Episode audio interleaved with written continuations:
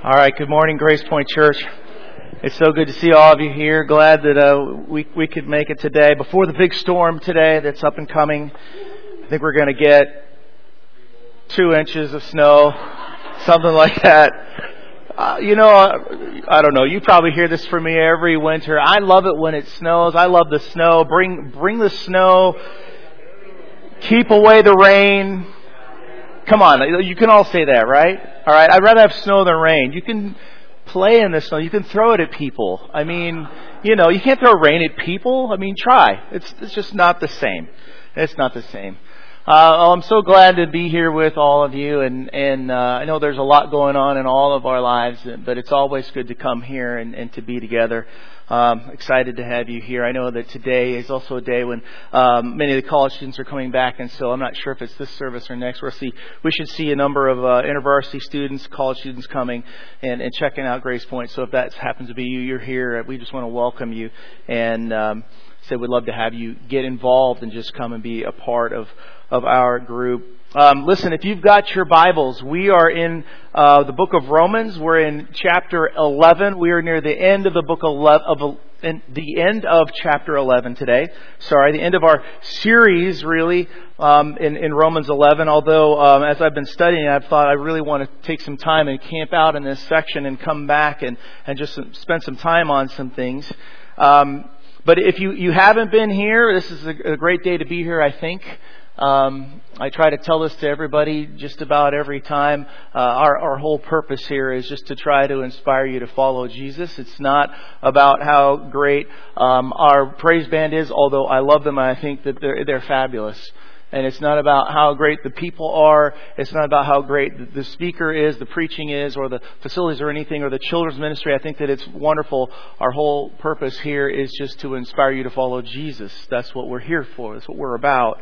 Um, and so that's where we give God, we give God all the glory with that. So wherever you are in your spiritual journey, I hope that you would consider taking whatever that next step is, whether it's meeting and talking with somebody about who Jesus Christ is, what it means to be a follower of Jesus, or maybe you've been doing that for a little while and then you've never followed the Lord in, in baptism, or maybe you're not really a part of it, you're kind of on the outskirts of the church, but you want to get involved in the community. We would invite you to take some of those next steps even to the point of you've never really sat and studied the Bible before. We'd love to have you get involved in a small group Bible study and get together and just talk with people, a small group community. That's really one of the things that God has intended for us to do. So, so wherever you are in your spiritual journey, I hope that today helps you take whatever that next step is. And, and I want to start by asking you a question. Very simple question. You can see it on the screen.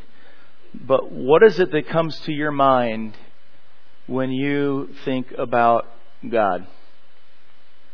And, and I don't want you to answer right now because some of you could probably pontificate for a long time. And it's my job to speak, not yours today. So, uh, I want you to think about this. This is really the question I want to last for the whole message. I want it to last through the rest of today. I want it to last within the next week. I want you to think about this question. You should be thinking about this question your entire life. You know, when, when Paul finished teaching from, uh, well, I guess he wasn't teaching this, he wrote this. He wrote this down he sent it to, to Rome. He's, he's writing to the Christians in Rome and, and he's writing this down and, and, and he didn't have chapter breaks and verses. He's writing a letter to these people. We divided it into chapters, but by the time we get to the end of chapter 11, what we have seen so far, what we've read so far, this is really, I would just call it a theological masterpiece.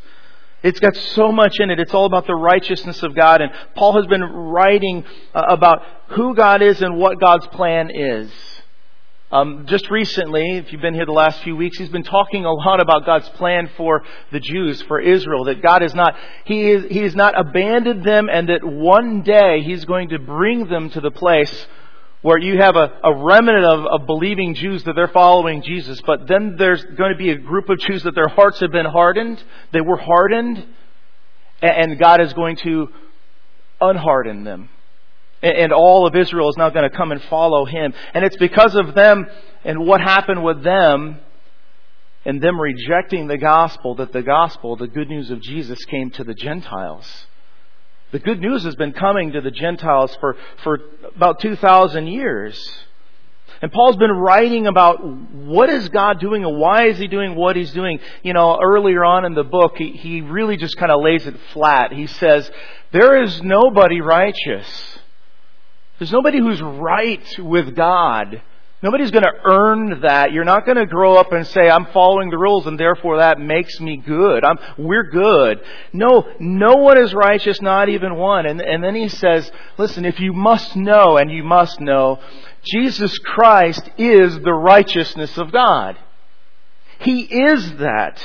He is the revealed righteousness of God. And what He did is He bore the punishment, He bore the shame that you and I, all the nasty stuff that we've done, and He bore all that on the cross.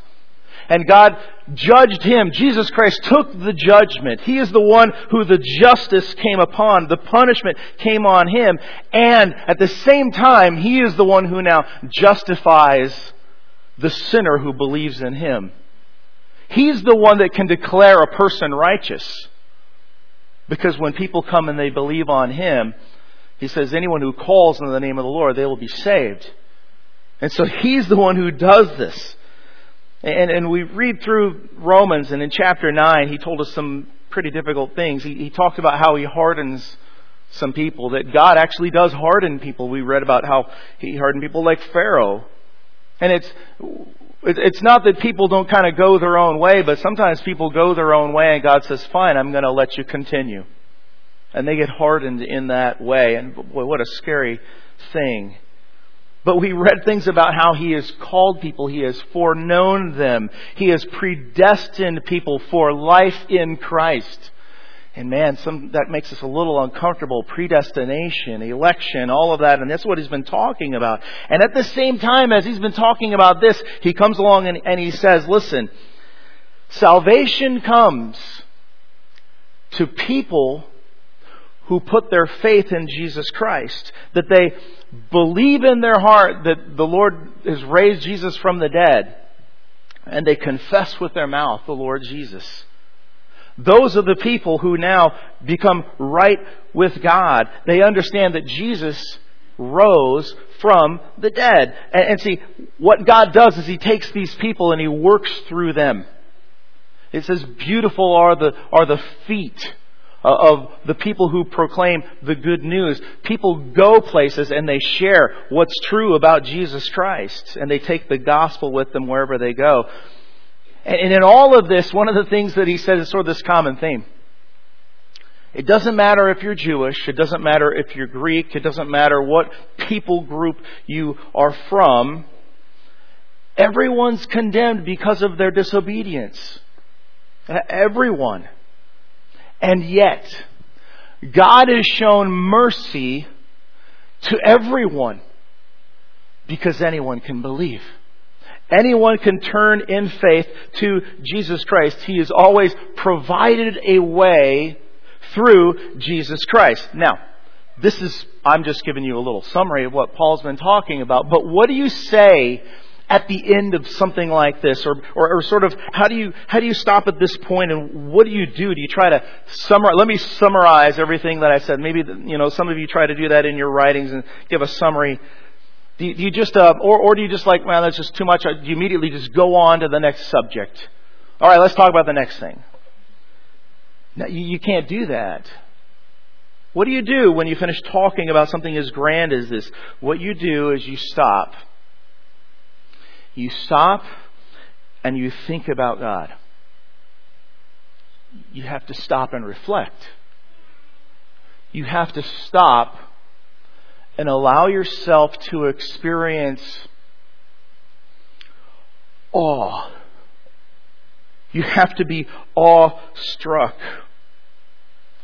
Um, as we come to this passage we're going to look at today, I, I just uh, I need to confess a little something and get it off my chest because, um, well, there there are places that I read in the Word of God, and just to be honest, frankly, um, I, um, I wrongly expect that as I'm reading it, that he prob- that God won't show up, that He's not going to really speak to me that I'll read it and it's just like, you know, it's a cursory glance. I kind of expect certain places, yeah, yeah, oh, I'm probably not going to get a whole lot out of this.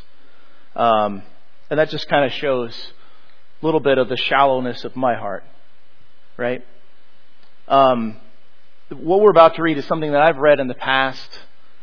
Uh, I, I, would barely give it just kind of a cursory glance. I'd read through it, take maybe 30 seconds, whatever it is, glance over it quickly, and I've never stopped. I've never, I've never taken time to just pull back and meditate and say, what is he really saying?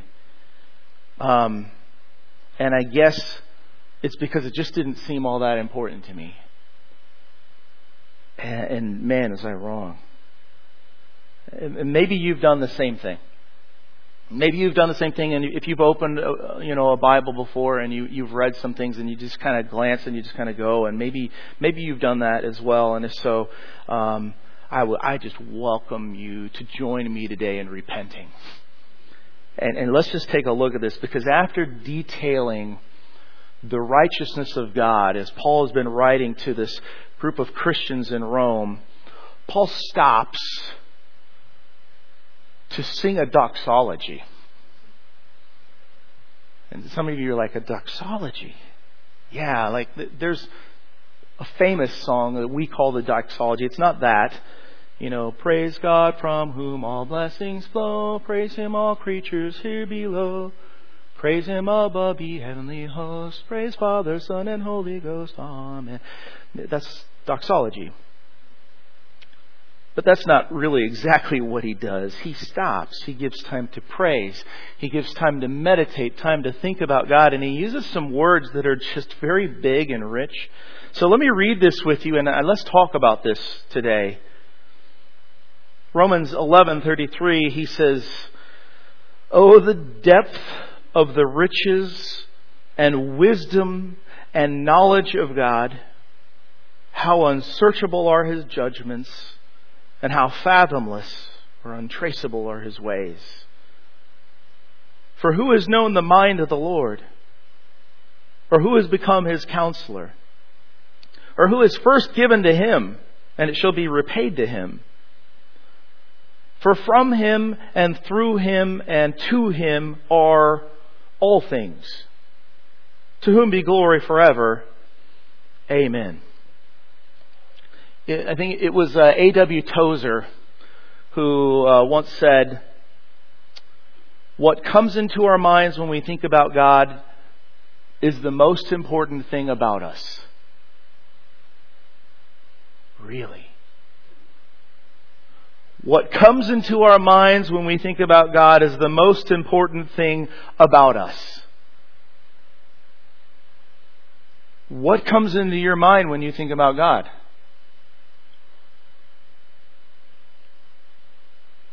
Because apparently that could be the most important thing about you. Uh, Charles Spurgeon, he, he often argued that, that thinking about God is, is the thing that improves your mind. It, it, it, it improves your mind. It expands your thoughts. He, he argued, he said this, the highest science, the loftiest speculation, the mightiest philosophy which can ever engage the attention of a child of God is the name, the nature, the person, the work, the doings and the existence of the great God whom he calls his Father. But the problem is, is how many of us regularly think about God. I mean, even in church services, even in church services, I know people come to church, they come habitually, and and maybe you've come you've come before, and you've sat and you've not thought about God because you're thinking about something else or you're tired or whatever, and yet that happens. Um, you know, back in 1993, um, James Boice, he wrote that, that no people ever rise higher than their idea of God. No people ever rise higher than their idea of God. And, but he also thought not one in a hundred churchgoers today actively thinks about God or stands in awe of Him and he said, as a part of the average worship service. Now, I don't know how he knew that, if he really knew that, or if this is just an estimation, or maybe he's thinking the average worship service across the world. And that maybe only one out of a hundred really are in awe of God and stands in awe and thinks about Him when they come to worship God. I don't, I don't know if that's true, but I do think that, you know this, I think part of the problem is that we don't realize how different God is from ourselves. Psalm 50 verse 21 says, You thought that I was altogether like you. But I will rebuke you and set my accusations before your eyes. Isaiah 55, he, he says, My thoughts are not your thoughts, neither are your ways my ways. He says, My ways are so much higher than yours. My thoughts are so much higher than yours, and you can't, you can't understand. You, you don't get it. And yet we're constantly, what we're constantly doing is bringing God down to our level. Um, Martin Luther, he was writing to Erasmus. Erasmus had a totally different understanding of who God was. And Martin Luther says, your thoughts of God are too human. I think that that's probably true of many of us. I think we do this too. So, so Romans 11:33, oh the depth of the riches and wisdom and knowledge of God.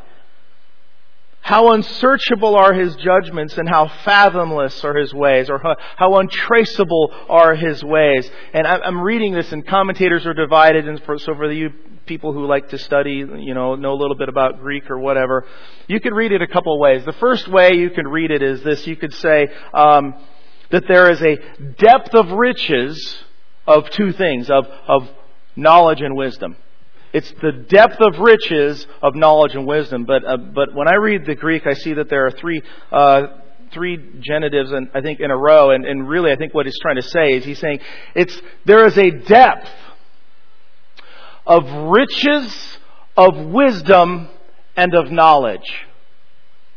Some people want to say, "Oh, the riches are the wisdom and all." I don't. I don't think so. The depth of God's riches and his wisdom and his knowledge.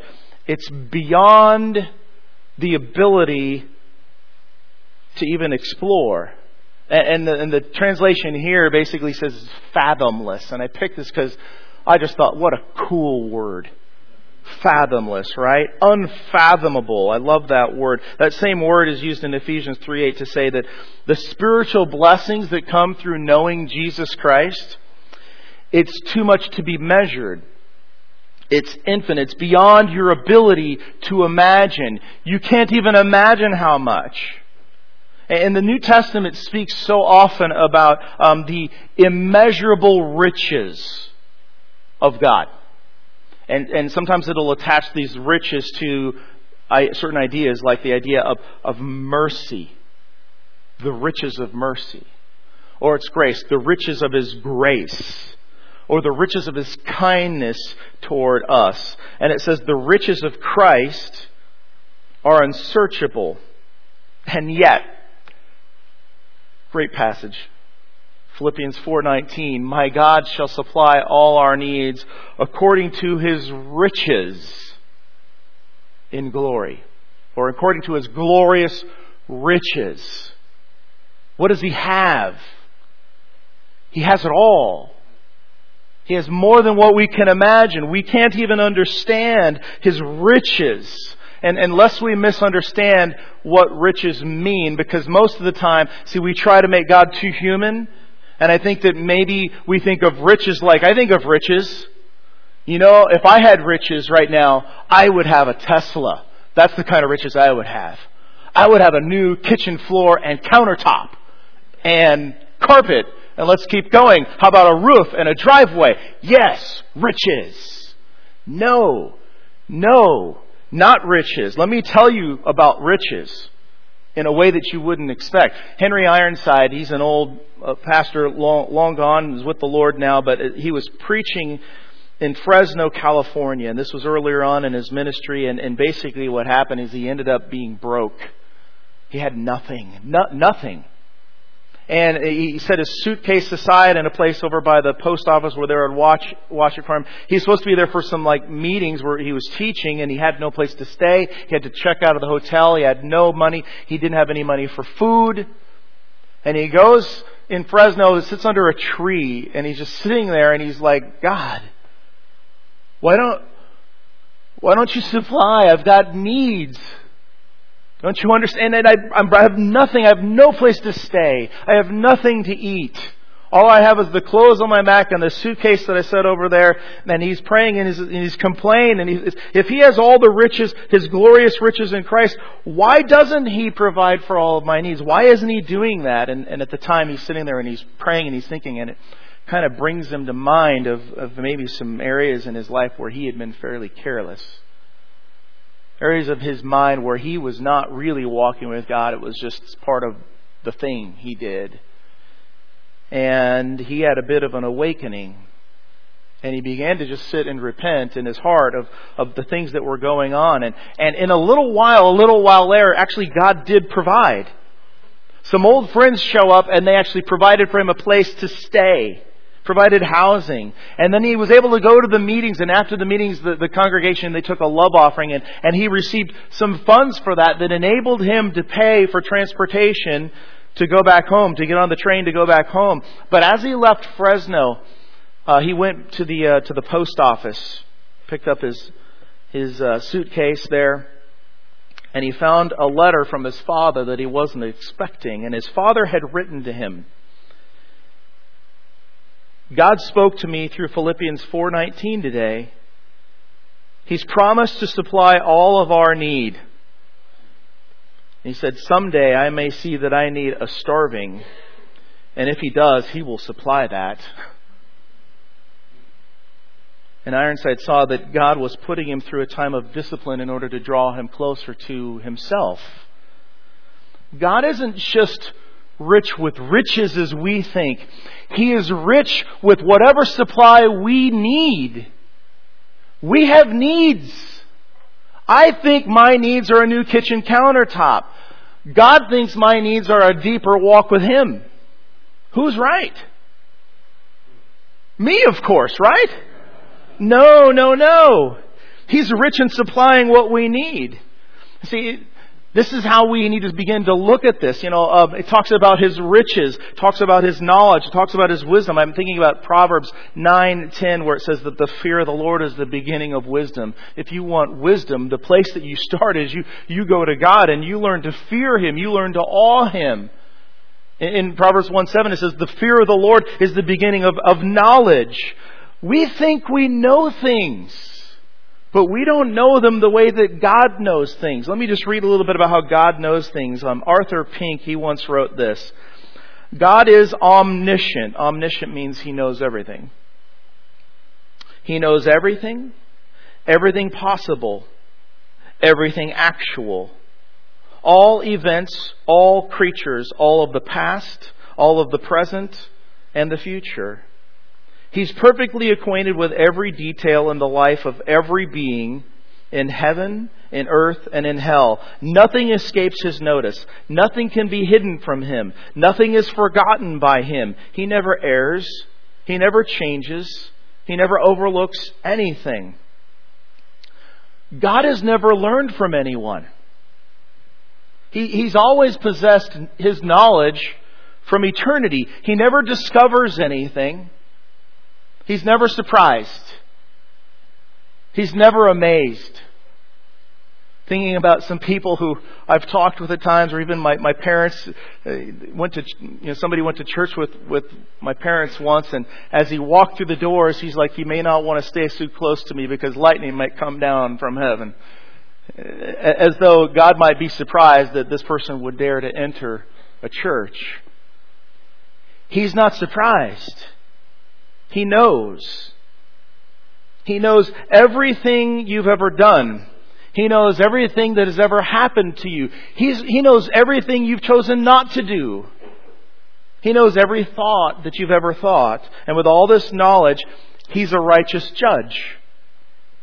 In, in all of His justice, he, he is righteous. It says His judgments are unsearchable, His ways are unfathomable.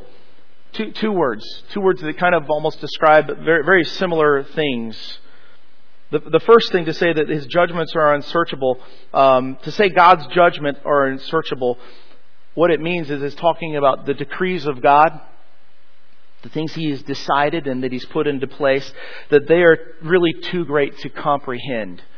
So let me try to explain them. Some of you got that.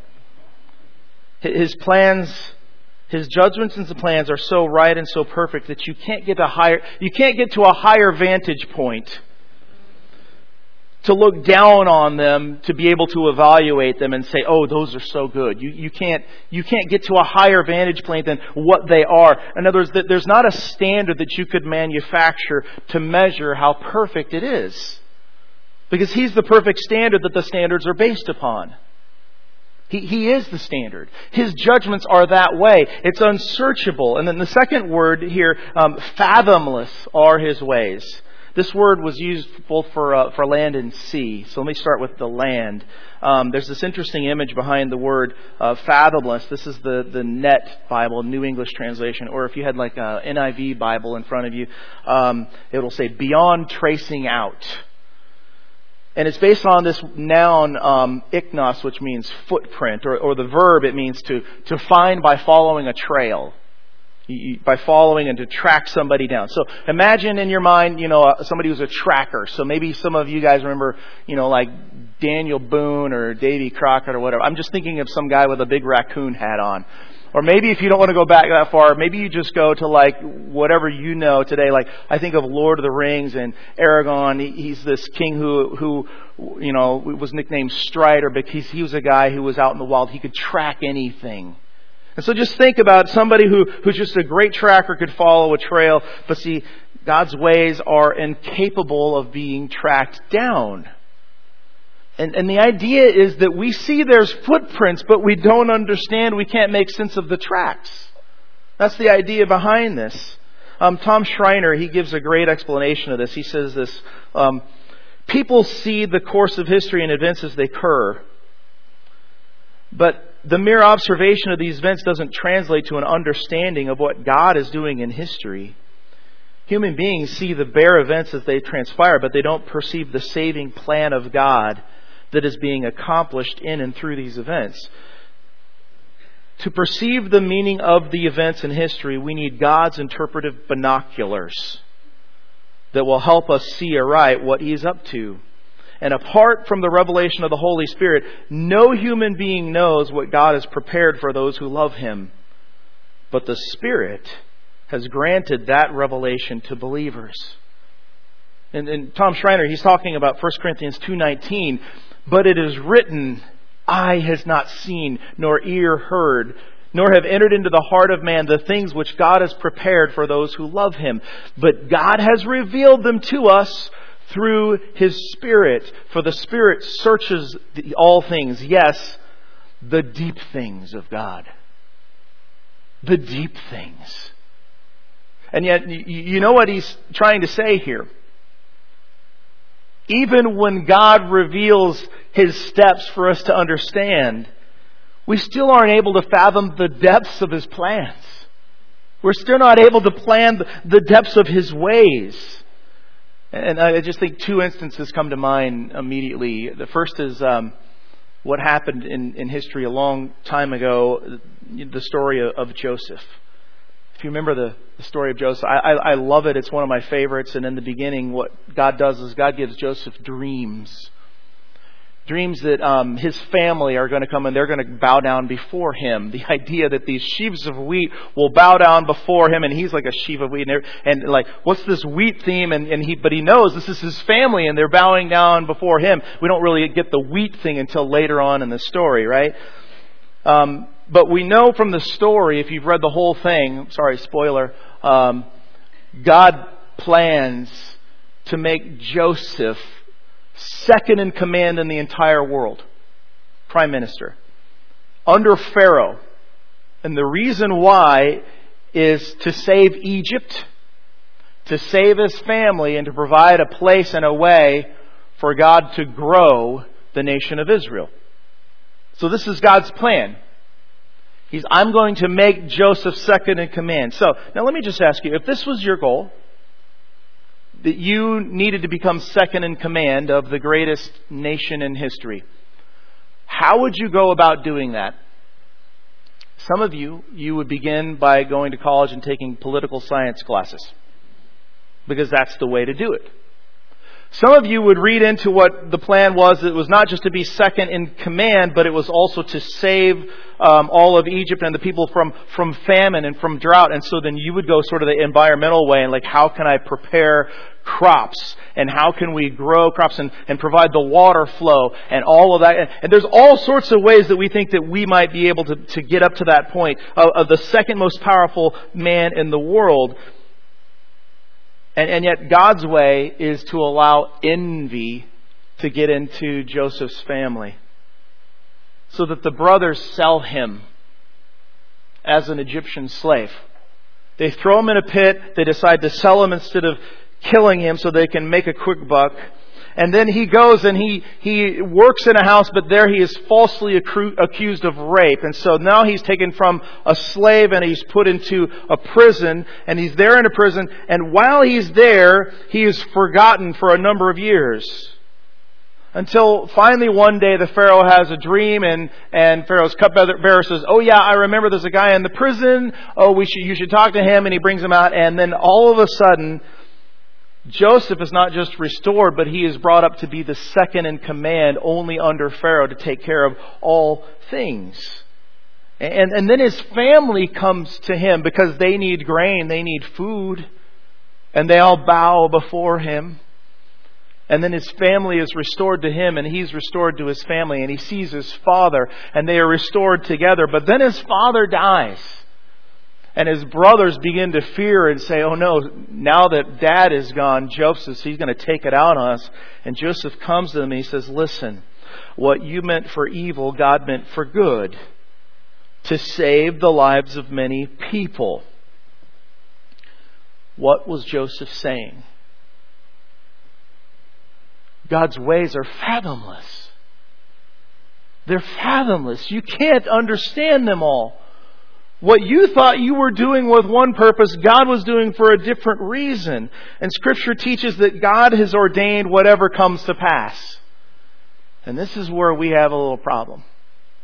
Um, because of that, you know, He's obviously ordained a path for us to walk in. That's you and me. We have a path. God's ordained all things. We have a path, but we have problems. We have trouble with the path. Why do we have trouble with the path? Well, first, we're not always convinced that it's ordained. Not quite sure that God has really ordained this, this path here. Secondly, we really don't know where we're going. And so we begin to question, we don't understand. And then thirdly, it doesn't always work out the way that we think it should. Have you ever had times where you're praying and you say, God, I'm not sure that this is the way this is supposed to go? Or you think something, something that's terrible happening and you're like, that's, that can't be something that God w- would allow. I just don't understand these things. And see, this is Joseph's struggle. I mean, think about it. Sold, um, you know, abused, slavery, dungeon, years go by. That's Joseph's struggle. This is our struggle. This is why our thoughts about God are the most important thing about us. For Joseph and all that he went through, his thoughts about God were the most important thing about him. With all that you are going through today, your thoughts about God are the most important thing about you. Do you trust His ways? Yeah, I know they're unfathomable, but do you trust them? It's not just His ways that you're trusting, you're trusting Him. Do you trust Him? And see, when I struggle with things not working out the way that I think they should, after a while, I force myself to look at Jesus. Because the life and the death and the resurrection of Jesus Christ is the depth of the riches it's the depth of the knowledge. It's the depth of the wisdom of God. Jesus is the riches. And if I'm getting out of sync and if I don't understand things, I need to look at Jesus. Um, J.I. Packer, he reminds us, he wrote, he says, No human life has ever been so completely guided by God. and none has ever qualified so comprehensively for the description a man of sorrows. Divine guidance set Jesus at a distance from his family and his fellow townsmen. It brought him into conflict with all the nation's leaders and led finally to betrayal and arrest and the cross. And by every human standard, the reckoning, uh, every human standard of reckoning, the cross was a waste.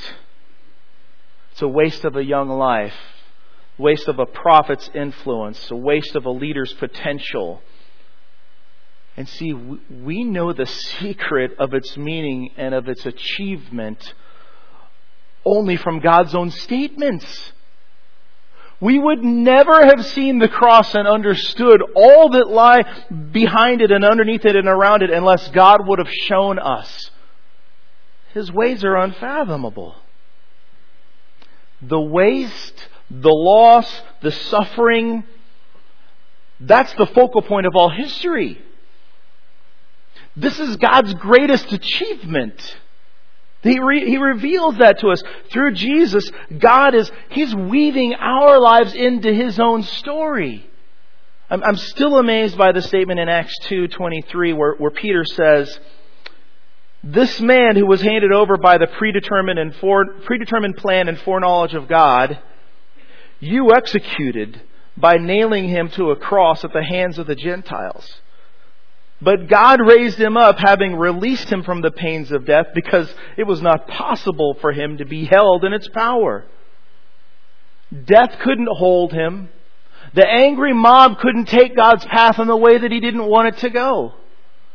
Somehow God interweaves everything that we're doing in with his own plan. And see, this is where we place our trust. This is why we trust in God himself. So what it basically says here is God's judgments, they, are, they can't be searched to the bottom.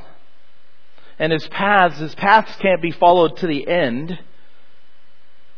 And I showed you how the word is used on land. Let me show you how the word is used at sea. I didn't really know this. This whole idea of how fathomless his ways. You guys know what a fathom is? I, I, I learned this this week. New, new, new terminology, a fathom. Let me show you what a fathom is. A fathom is this length of rope. And you're on a boat, and you're trying to figure out how deep the water is. And so you take your rope and you take one fathom, two fathoms, three fathoms, four fathoms, five fathoms. That's how long my rope is. That's all I got. If it's more than five fathoms, I'm in trouble. Right? It's a stretch of rope about six feet.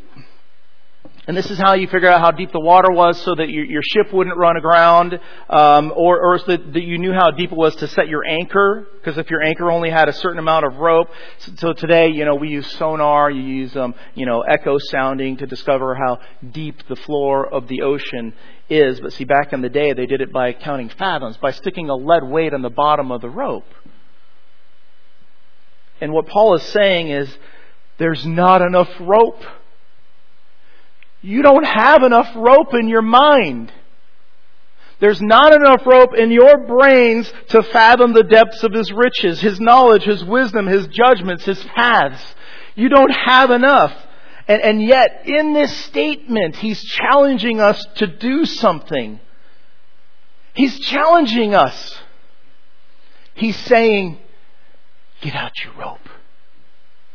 Give it a try. Go on. See how deep it goes. Go ahead. Get more rope. Get more. You're going to need more. Keep on going. This is what he's doing. Give it a try. See what you find. And see, what you and I should be doing is we should be observing and enjoying the depths of God's riches, of His wisdom, of His knowledge. And, and see, this is what evokes awe and, and worship where we see the worth of God. And see, this is what compelled Paul to start composing this doxology. Just this brief hiatus away from teaching theology to say, let's just look at God. Let's just look at him. And, and you know what we learn from this? We don't need to understand everything to praise the God who does. We don't need to understand everything before we can start praising the God who does. Paul continues, and I'm just giving you just a brief summary of this part. Trust me, I could go back for weeks on this. For who has known the mind of the Lord? Or who has become his counselor? Or who is first given to him and it shall be repaid to him? For from, him and through him and to him are all things, to whom be glory forever.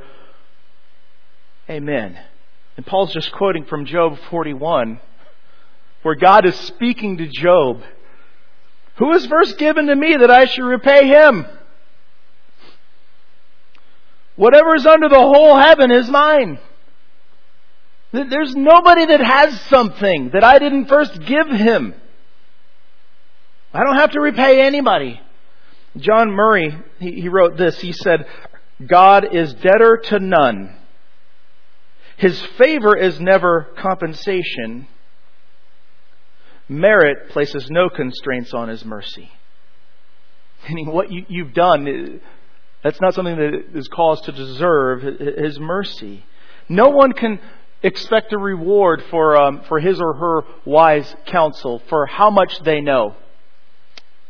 And yet, God and God alone has determined the course of history, and in His own wisdom, we become aware of His plan only to the extent that He reveals it to us. And man, He's revealed to us. I mean, this is a pretty big book. And, and you can study portions of it over and over again, and you find out that it gets deeper and deeper and deeper. And see, there's so many ways that we can apply these truths, and I just want to focus on just really what Paul's trying to do here in Romans. And after giving us all this truth, he stops to praise and worship. You just got to stop. You, you got to take time to take it in. See, there, there should be no worship without truth. This is something I think that we teach here fairly regularly. That you should worship what you know is true about God, who God is. God is truth. But there, there shouldn't be any teaching or study of God's Word. There shouldn't be any truth that you intake without worship as a response. That we should be responding in this way. And see, when we worship, it should always reflect what is true about God, what He has done and when we read or when we listen to the Word of God or we learn about God, we should always reflect. We should always reflect in praise and in worship and in awe. See, this is why you guys know my pet peeve about the word awesome. I mean, hamburgers are just not awesome. That skateboarding trick might have been cool, but was it awesome? See, I think God is awesome. He he evokes awe from us. You know, um, in seminary, I um, I crammed a four-year degree into three years, and uh, for a while I thought that I had done quite an accomplishment. Um, and as I was going through my classes, though, I noticed that there was a part of me that began to kind of grow cold.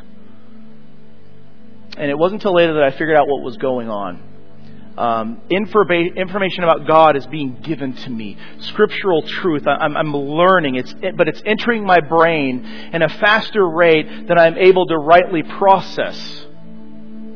And it, it was kind of reduced. Thoughts about God they were meant to transform my mind, but they were reduced to academic knowledge, facts. God is never meant to just be a fact. And see, the issue was this I was kind of like the Dead Sea.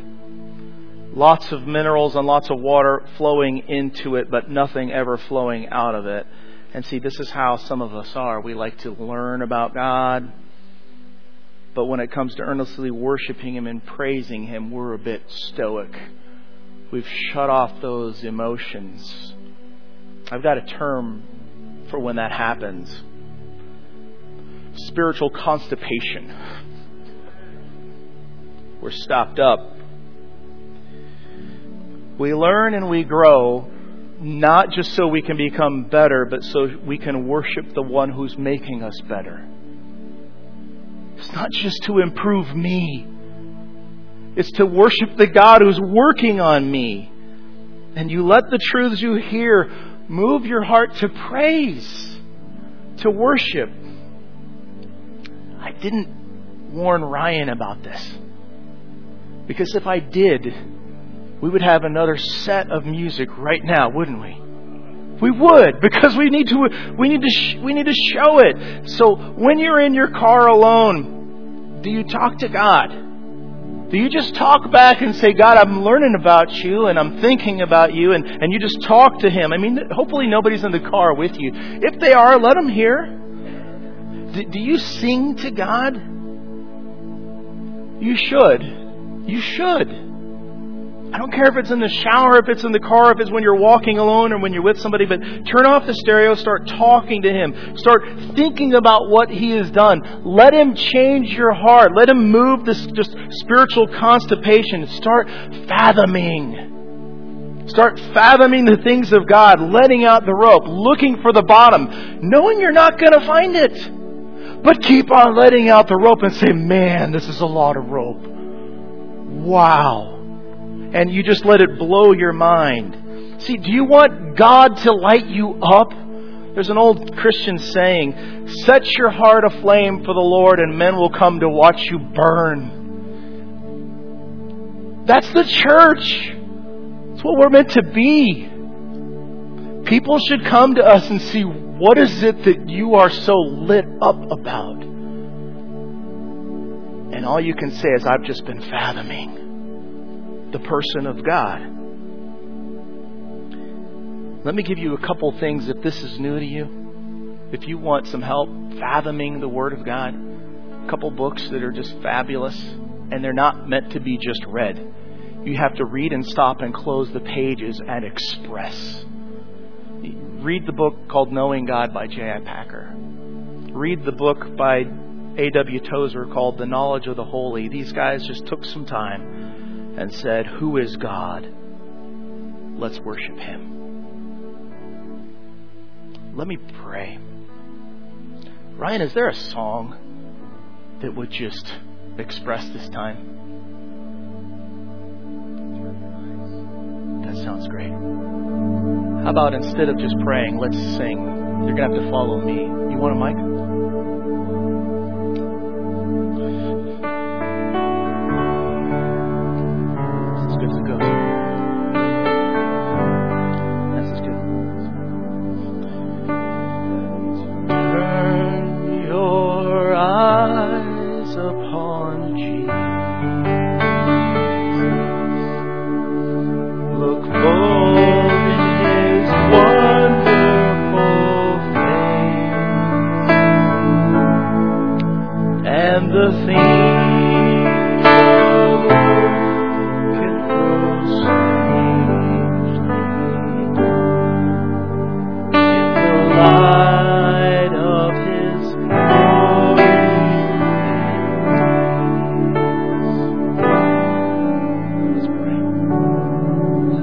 Turn our eyes to you.